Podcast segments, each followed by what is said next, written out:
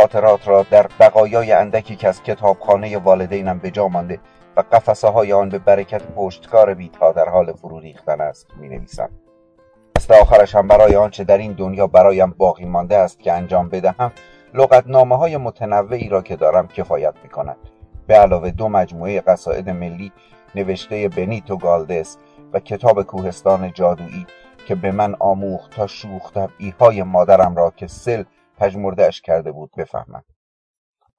برخلاف سایر اساسیه منزل و خودم میزی که روی آن می نویسم با گذشت زمان هنوز خوب و سالم مانده است. دلیلش هم این است که آن را پدر بزرگ پدریم که نجار قایق ساز بود از چوب علا ساخت. هر روز صبح حتی اگر چیزی برای نوشتن نداشته باشم با چنان نظم و ترتیبی به سراغش رفتم که منجر به از دست دادن عشقهای زندگیم شده است. کتابهای مکمل دم دستم است. دو دایره المعارف تصویری آکادمی سلطنتی اسپانیا سال 1903 گنجینه زبان اسپانیایی تعلیف سباستیان د کوباروبیا دستور زبان آندرز بیو و در صورتی که شکی از نظر معانی لغات باشد که غالبا هم هست لغتنامه نوین ایدئولوژی خولیو کاسارز به خصوص برای لغتهای مترادف و متضاد لغتنامه زبان ایتالیایی نیکولا زینگارلی برای استفاده از زبان مادریم که از گهواره آن را آموخته بودم و لغتنامه لاتین که چون مادر آن دو زبان دیگر است آن را از زمان تولدم می‌دانم در سمت چپ میز همیشه پنج ورق کاغذ به اندازه اداری برای مقاله های روزهای یکشنبه و محفظه پودر نامه قرار گرفته است که آن را به بالشتک خوشکنهای جدید ترجیح می دهم. در طرف راستم قلم و جاقلمی سبک وزنی با آویزه طلایی وجود دارد. هنوز هم با حروف شکسته می نویسم که فلورینا دودیوس به من آموخت.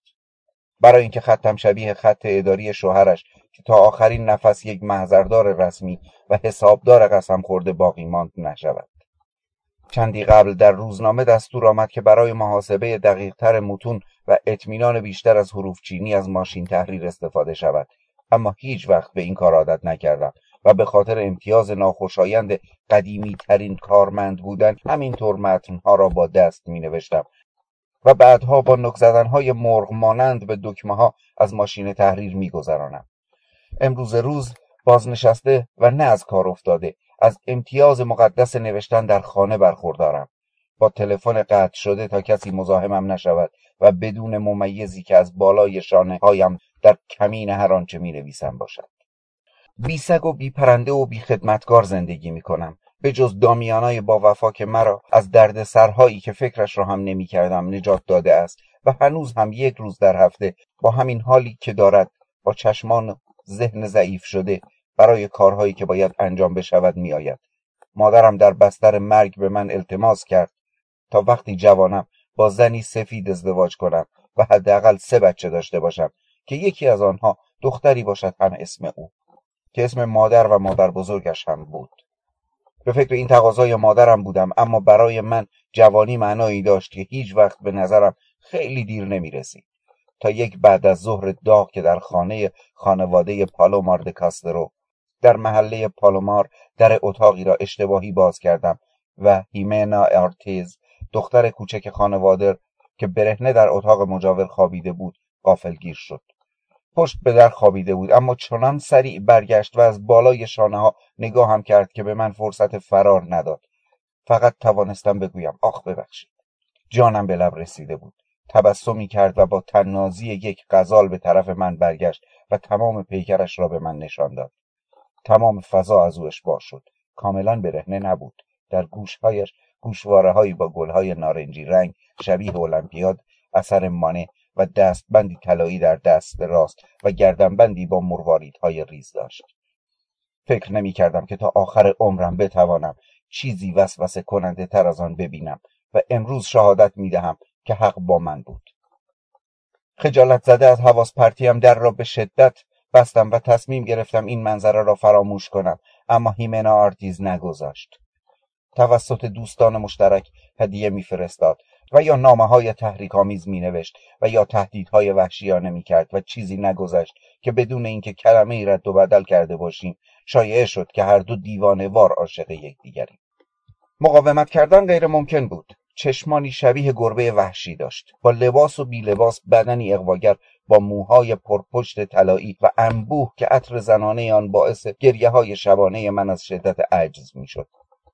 هرچند می‌دانستم با عشق فرق دارد اما جذابیت شیطانی او چنان سوزنده بود که با هر فاحشه چشم سبزی که سر راهم قرار می گرفت خودم را تسکین می دادم.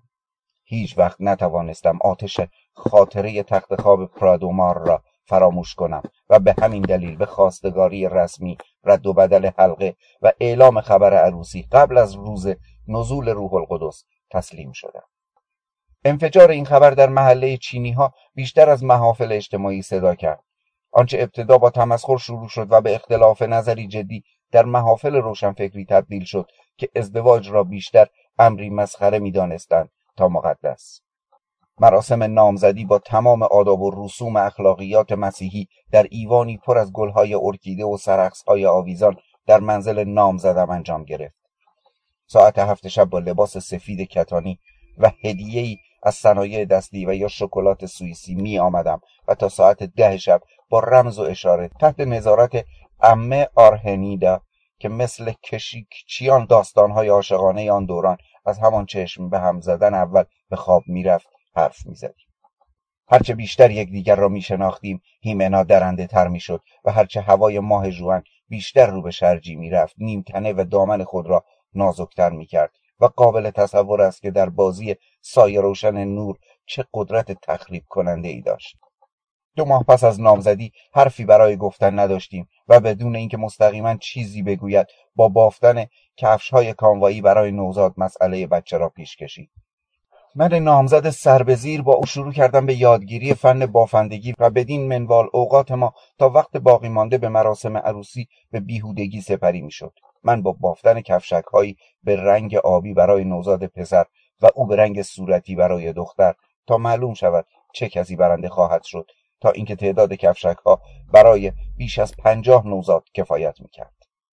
قبل از اینکه ساعت ده اعلام شود سوار یک درشکه می شدم و به محله چینی ها می رفتم تا شبم را در آرامش خداداد زندگی کنم مراسم پر سر و صدای ودا و عذبها که در محله چینی ها برای من گرفته می‌شد خلاف جهت شب نشینی های رسمی محافل اجتماعی حرکت می کرد. تناقضی که به درد این می‌خورد که بفهمم واقعا کدام یک از این دو دنیا متعلق به من است تصور می کردم که هر دو ولی هر کدام به جای خود چون از هر یک دیگری را می دیدم که همچون کشتی هایی که در میانه دریا از یکدیگر دور می شوند با ناله های دلخراش دور می شد. شب قبل از عروسی مراسم رقص در ید قدرت الهی شامل یک برنامه اختتامیه بود که فقط ممکن است به فکر کشیشی خطور کند که در نفس اماره رسوب کرده است کارکنان زن را تور عروسی با تاج گلهایی از بهار نارنج پوشاند تا با من عقدی ملکوتی ببندند. شبی بود پر از توهین به مقدسات که در آن بیست و دو نفر از آنها سوگند عشق و اطاعت خوردند و من هم به نوبه خود به آنها وعده وفاداری و تأمین مهاش حتی تا بعد از مریم را دادم. از شدت دلواپسی غیرقابل درمان خوابم نمی برد از صبح سحر شروع کرده بودم به شمارش گذر قدم اغربه ها در ساعت کلیسا تا صدای ناقوس های حراساور ساعت هفت شب که باید در کلیسا حاضر می شدن. زنگ تلفن از ساعت هشت شروع شد. طولانی وحشت آور و غیر مترقبه و بیش از یک ساعت طول کشید. کمی قبل از ساعت ده در خانه به صدا درآمد.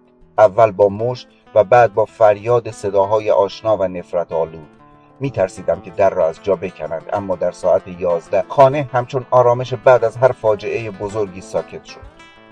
بعد برای او و برای خودم گریه کردم. و از ته دل دعا کردم که هرگز در عمرم با او روبرو نشوم.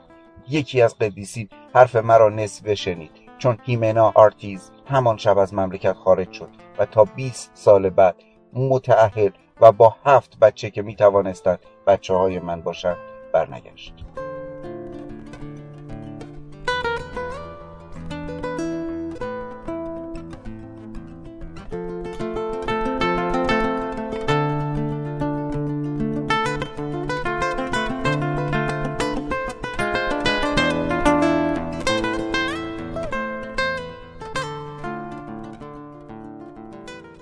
این آبروریزی اجتماعی زحمت زیادی کشیدم تا کار و ستون هفتگیم را در روزنامه لاپاز از دست ندهم. اما به این دلیل نبود که مقالات من به صفحه یازدهم منتقل شد بلکه به دلیل سرعت کورکورانه ای بود که قرن بیستم آمد. توسعه استوره شهر شد و همه چیز عوض شد. هواپیماها پرواز کردند و کارمندی کیسه نامه ای را از یک هواپیمای یونکر پرتاب کرد و پست هوایی اختراع شد. تنها چیزی که بر همان روال سابق ادامه یافت یادداشت‌های من در روزنامه بود. نسل جدید با آنها همچون اجساد مومیایی گذشته که باید نابود می شدند دست به گریبان شد. اما من آنها را بر همان روال سابق و بی تغییر در مقابل امواج نوگرایی نگاه داشتم. نسبت به همه چیز کر بودم. چهل سال ادامه داده بودم اما روزنامه نگاران جوان آن را ستون نافهم حرامزاده نام گذاشته بودند. مدیر آن زمان مرا در دفتر کارش احضار کرد و از من خواست که خود را با امواج جدید هماهنگ کنم. با حالت رسمی و درست مثل اینکه او همین حالا آن را اختراع کرده باشد به من گفت دنیا داره پیش میره. گفتم آره داره پیش میره ولی دور خورشید میگرده. چون نتوانستند خبر پرداز دیگری پیدا کنند یادداشت های هفتگی من ادامه یافت. امروز می‌دانم که حق با من بود و چرا. نسل جوانان آن دوره حریص به زندگی کلا آینده را فراموش کردند تا اینکه واقعیت به آنها آموخت که آینده آن گونه ای که آرزو می کردند نشد و غم گذشته ها را خوردند. مقالات هفتگی من همچون کتیبه های باستان شناسی در میان خرابه های گذشته بود و متوجه شدند که نه فقط برای پیرها بلکه برای جوانانی هم که از پیری نمیترسند نوشته شده. بار دیگر مقالات من به بخش سردبیری و در شرایط به خصوصی حتی به صفحه اول منتقل شد. هر کس از من سوال کند همیشه راستش را به او می‌گویم. فاحشه ها وقتی برای ازدواج کردن برایم باقی نگذاشتند با این حال باید قبول کنم که تا سال روز 90 سالگیم وقتی از خانه روزا کابارکاس با این تصمیم که دیگر سر به سر سرنوشت نگذارم بیرون آمدم این توضیح را نداشتم. خودم را کس دیگری حس می کردم حالم با دیدن آدمهایی که پشت حسارهای آهنی دور پارک افتاده بودند عوض شد. دامیانا خم شده و مشغول تمیز کردن کف اتاق بود و جوانی رانهایش در آن سن و سال لرزش قدیمی را در من بیدار کرد. باید حس کرده باشد چون همان وقت با دامنش آنها را پوشاند. نتوانستم جلوی وسوسه سوال کردن را بگیرم. دامیانا راستش را بگو یاد چی میافتی؟ گفت یاد چیزی نیفتاده بودم ولی سوال شما یادم انداخت. در سینه هم احساس فشار می کردم گفتم من هیچ وقت عاشق نشدم. در جواب گفت ولی من آره بدون اینکه از کارش دست بکشد ادامه داد. بیست و دو سال برای شما گریه کردم. قلبم از جا کنده شد. دنبال یک راه فرار میگشتم. به او گفتم شاید می‌تونستیم زوج خوبی بشیم. گفت کار بدی می‌کنید که الان به من میگید. چون دیگه به هیچ دردی نمی‌خوره. وقتی از خانه خارج می‌شد خیلی راحت و طبیعی به من گفت شاید باور نکنی ولی شکر خدا هنوز باکره هستم کمی بعد متوجه شدم که در جابجای خانه گلدانهای گل سرخ گذاشته بود و کارتی روی بالشم. آرزو دارم که صد ساله شوی. با این طعم تلخ در مذاقم نشستم و یادداشتهایی را که از روز قبل نیمه تمام گذاشته بودم ادامه دادم. در کمتر از دو ساعت یک نفس آن را تمام کردم و مجبور شدم اغده های دلم را در آن طوری خالی کنم که کسی صدای ناله هایم را نشنود. بر اثر یک الهام ناگهانی تصمیم گرفتم به عنوان آخرین کلامی که به عمری دراز و آبرومند پایان می‌داد بی آنکه مرگ من موجب آن شده باشد مقاله را تمام کنم. قصد داشتم آن را در نگهبانی روزنامه بگذارم و به خانه برگردم اما نتوانستم. تمام کارمندان منتظر من بودند تا تولدم را جشن بگیرند. ساختمان اداری در حال تعمیر و داربست ها و نخاله ها همه جا پخش بودند اما به خاطر جشن کار تعطیل شده بود. روی یک میز چوبی نوشیدنی ها و هدایای پیچیده شده در کاغذهای رنگی قرار داشت. گیج از برق نور دوربین ها با همه عکس یادگاری گرفتم. از اینکه خبرنگاران رادیو و سایر روزنامه های شهر آنجا بودند خوشحال شدم. خبر روزنامه محافظه کاران الهرالدو روزنامه صبح لیبرال ها و ناسیونال. روزنامه عصر که سعی می‌کرد تنش های نظم عمومی را با جزوات شهوانی تسکین دهد. جمع بودنشان با هم هیچ تعجبی نداشت چون در روحیه این شهر همیشه از این نکته استقبال شده بود که حتی وقتی ژنرال ها جنگ همه جانبه مطبوعاتی را با یکدیگر تدارک می‌بینند دوستی میان سربازان دست نخورده باقی بماند. ممیز رسمی آقای هرونیما اورتگا هم خارج از وقت اداری آنجا بود. او را مرد نفرت آور ساعت نه می نامیدیم چون همیشه درست همین ساعت از شب با قلم خونریزش وارد می شد همانجا میماند تا مطمئن شود حتی یک کلمه در چاپ فردا از زیر دستش در نرفته باشد. از من به خاطر ابداعاتم در دستور زبان و یا به خاطر اینکه کلمات ایتالیایی را هر وقت که به نظرم گویاتر از کلمات اسپانیایی می رسید بدون گیومه به کار می بردم که قاعدتا استفاده نامشروع از زبانهای همریشه است نوعی دلخوری شخصی داشت. پس از چهار سال با هم کلنجار رفتن هر دو یکدیگر را به عنوان خاری در روح خود پذیرفته بودیم. منشیها کیکی را با 90 شمع روشن که برای اولین بار مرا با شمار سالهای زندگیم روبرو می کرد به سالن آوردند. وقتی برایم تولدت مبارک میخواندند به زحمت اشک خود را نگاه داشتم و بی هیچ دلیلی به یاد دخترک افتادم. احساس دلخوری نبود بلکه ترحمی دیررس برای موجودی بود که انتظار نداشتم دوباره او را به یاد آورم. فرشته خیال گذر کرده بود که کسی کاردی را برای بریدن کیک در دستم گذاشت. هیچ کس از ترس مسخره شدن جرأت نکرد سخنرانی کوتاهی ایراد کند. من که ترجیح می‌دادم بمیرم تا جواب دهم. برای خاتمه دادن به مهمانی رئیس تحریریه که هیچ وقتم از او چندان خوشم نمی آمد همه را به واقعیت بیرحم برگردان خب حالا 90 ساله گرامی مقالت کو؟ در واقع تمام بعد از ظهر سوزش آن را در جیبم مثل آتش حس می کردم اما آنچنان تحت تاثیر احساسات قرار گرفته بودم که دلم نمی‌خواست با اعلام استعفای خود مهمانی را خراب کنم. گفتم این مرتبه مقاله در کار نیست. رئیس تحریریه برای قصوری که از قرن قبل سابقه نداشت از من رنجید. گفتم شب چنان سختی را گذراندم که امروز صبح خنگ از خواب بلند شدم. حداقل برای یک بار هم که شده اینو بفهم. با تنز نیشداری گفت حداقل باید همین را می نوشتی خواننده ها خوششون میاد به طور دست اول بفهمند زندگی در 90 سالگی چجوریه. یکی از منشی ها مداخله کرد. شاید یک راز مگو باشه و با شیطنت به من نگاهی کرد و گفت آره یا نه؟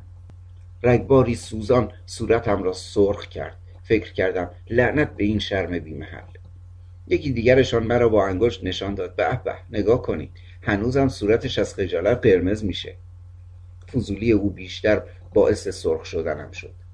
منشی اولی گفت احتمالا دیشب شب حمله بوده. چه حسرتی. مرا بوسید و صورتم را رنگی کرد. عکاس ها به جنب و جوش افتادند. مقاله را به رئیس تحریریه دادم و گفتم که قبلا شوخی کردم. این هم مقاله. و گیج از میان سر و صداها و کف زدنها فرار کردم تا وقتی یادداشت استعفای مرا که به نیم قرن کار پردردسر پایان می‌داد باز می‌کردم آنجا نباشم. وقتی بسته های هدیه را در خانه باز می‌کردم هنوز دچار هیجان بودم. حروفچین ها یک دستگاه قهوه جوش شبیه آن ستای دیگر که در جشن تولدهای دیگرم گرفته بودم هدیه کرده بودم چاپچی ها مجوز گرفتن یک گربه پشمالو از پرورشگاه شهرداری و مدیریت هم یک پاداش سمبولیک داده بود. منشی ها سه شرط ابریشمی که اثر بوسه هایشان بر آن مهر شده بود و نوشته ای که آمادگی خود را برای پایین کشیدن آن اعلام کرده بودند هدیه کردند. یادم افتاد که یکی از قشنگی های پیری اقواگری های دوستان جوانی است که فکر می کنند ما خارج از سرویسیم.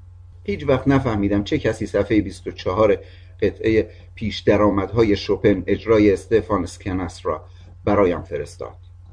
روزنامه نگارها اکثرا کتاب های روز را هدیه داده بودند.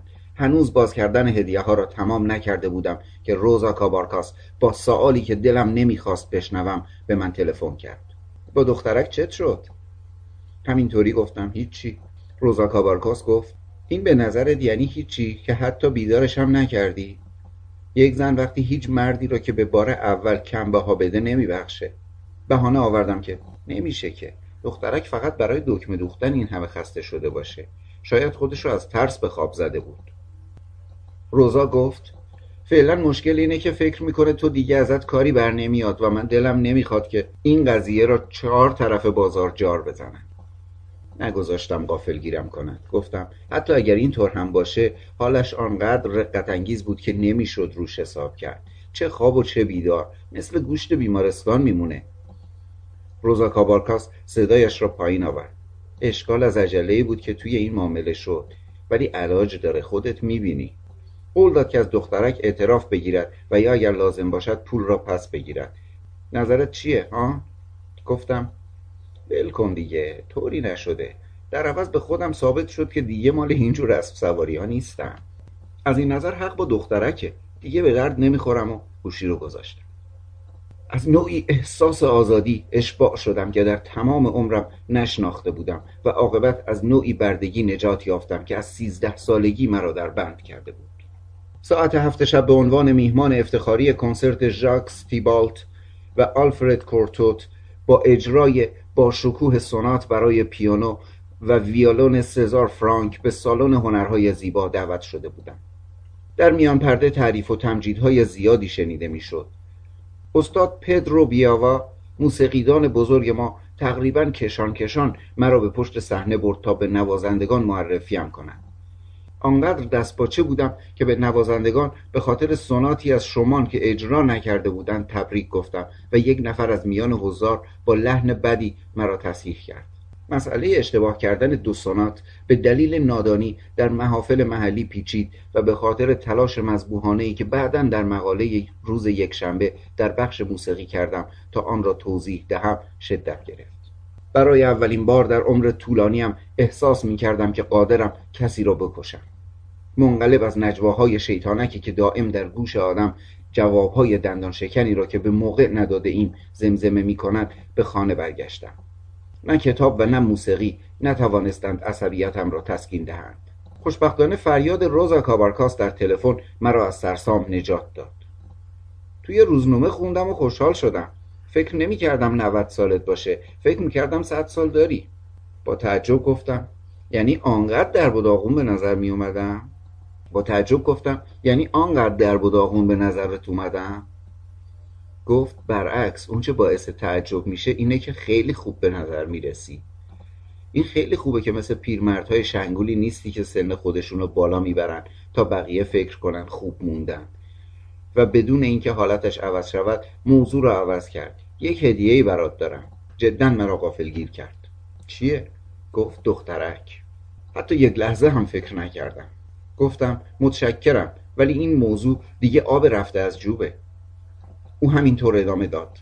تو کاغذ کادوی چینی و هموم گرفته در بخار صندل. کلا مجانی. میفرستم خونت محکم ایستاده بودم. ولی از چانه زدنها و تلاش سختی که برای توضیح دادن می‌کرد بوی درویی احساس نمی‌کردم.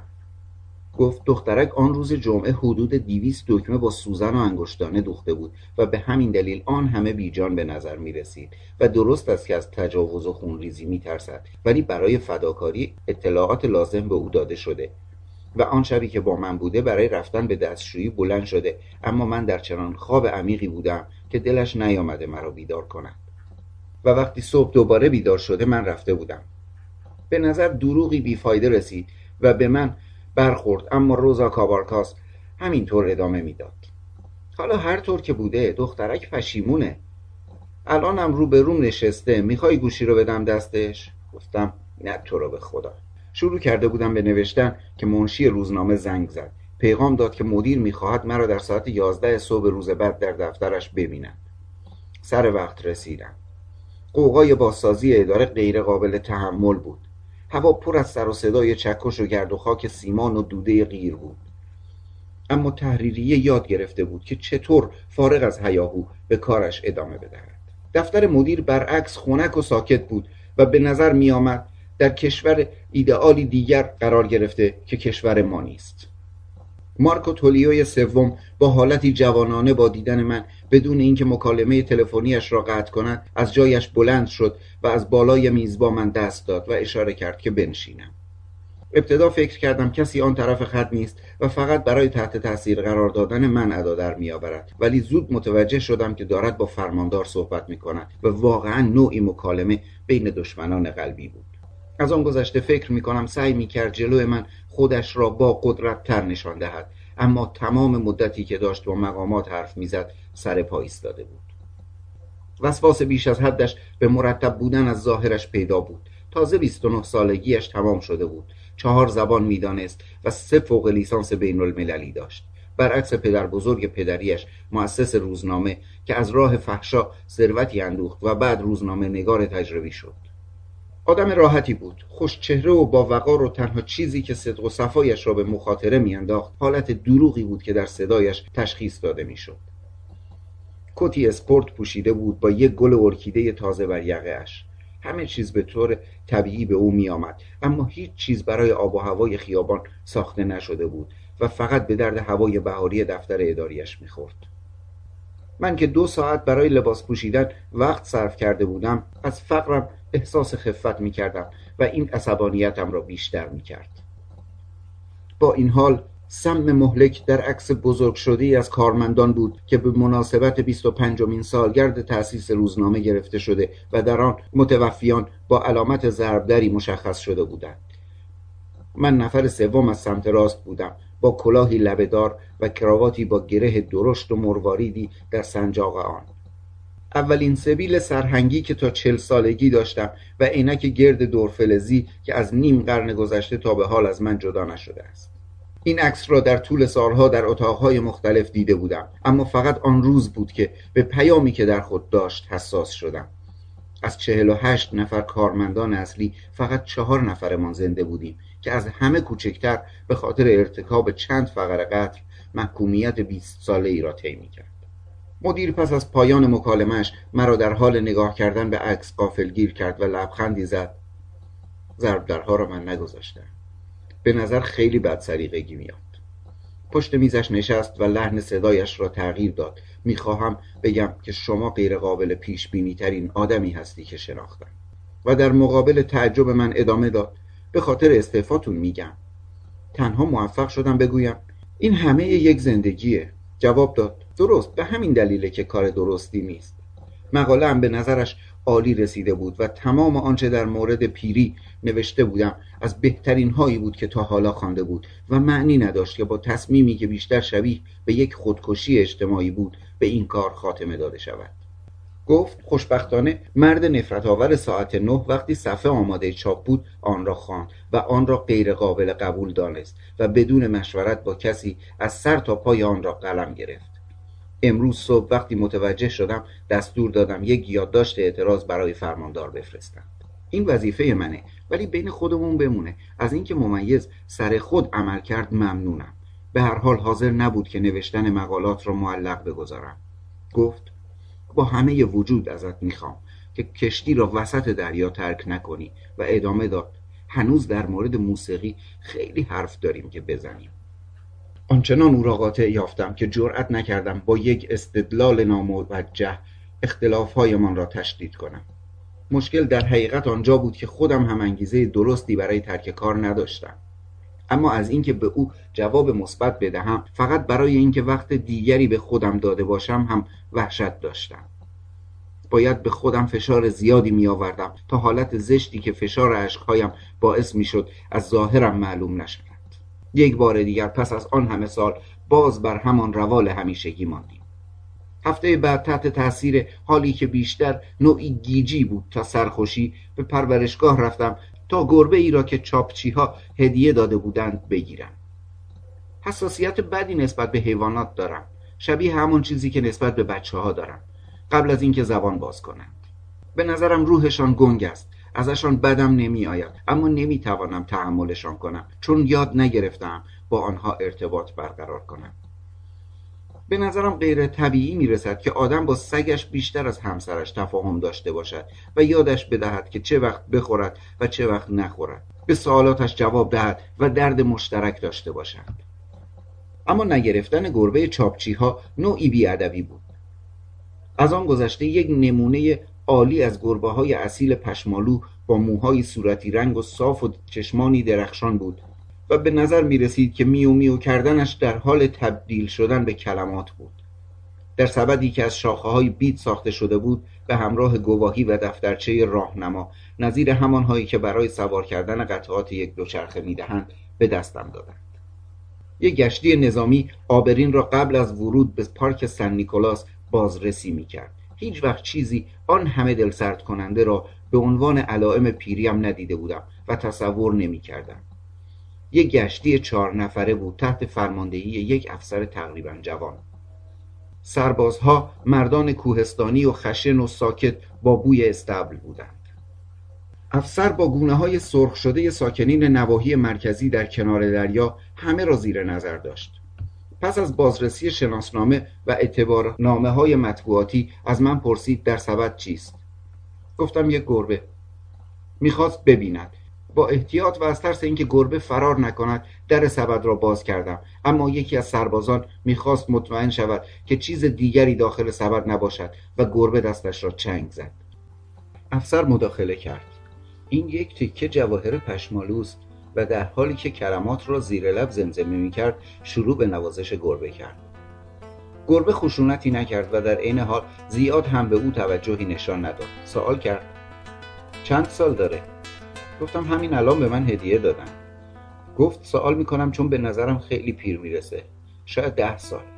خواستم بپرسم از کجا فهمیده و خیلی چیزهای دیگر اما علا رقم رفتار خوب و صحبت کردن سرحالش حال و حوصله حرف زدن با او را نداشتم. گفت به نظرم یه گربه ولگرده که با خیلی ماده ها بوده. نگاش کن خودش رو با شما جور نمی‌کنه. بلکه برعکس شما خودتو باهاش جور کردی. صبر کن یه کمی بیشتر باهات آشنا بشه می‌بینی. در سبد را بست و از من پرسید شغل شما چیه؟ گفتم روزنامه نگار. از چه وقت؟ یه قرنی میشه. گفت شک ندارم. با من دست داد و با جمله ای که می‌توانست هم نصیحت دوستانه باشد و هم تهدید از من خداحافظی کرد. خیلی مواظب خودت باش.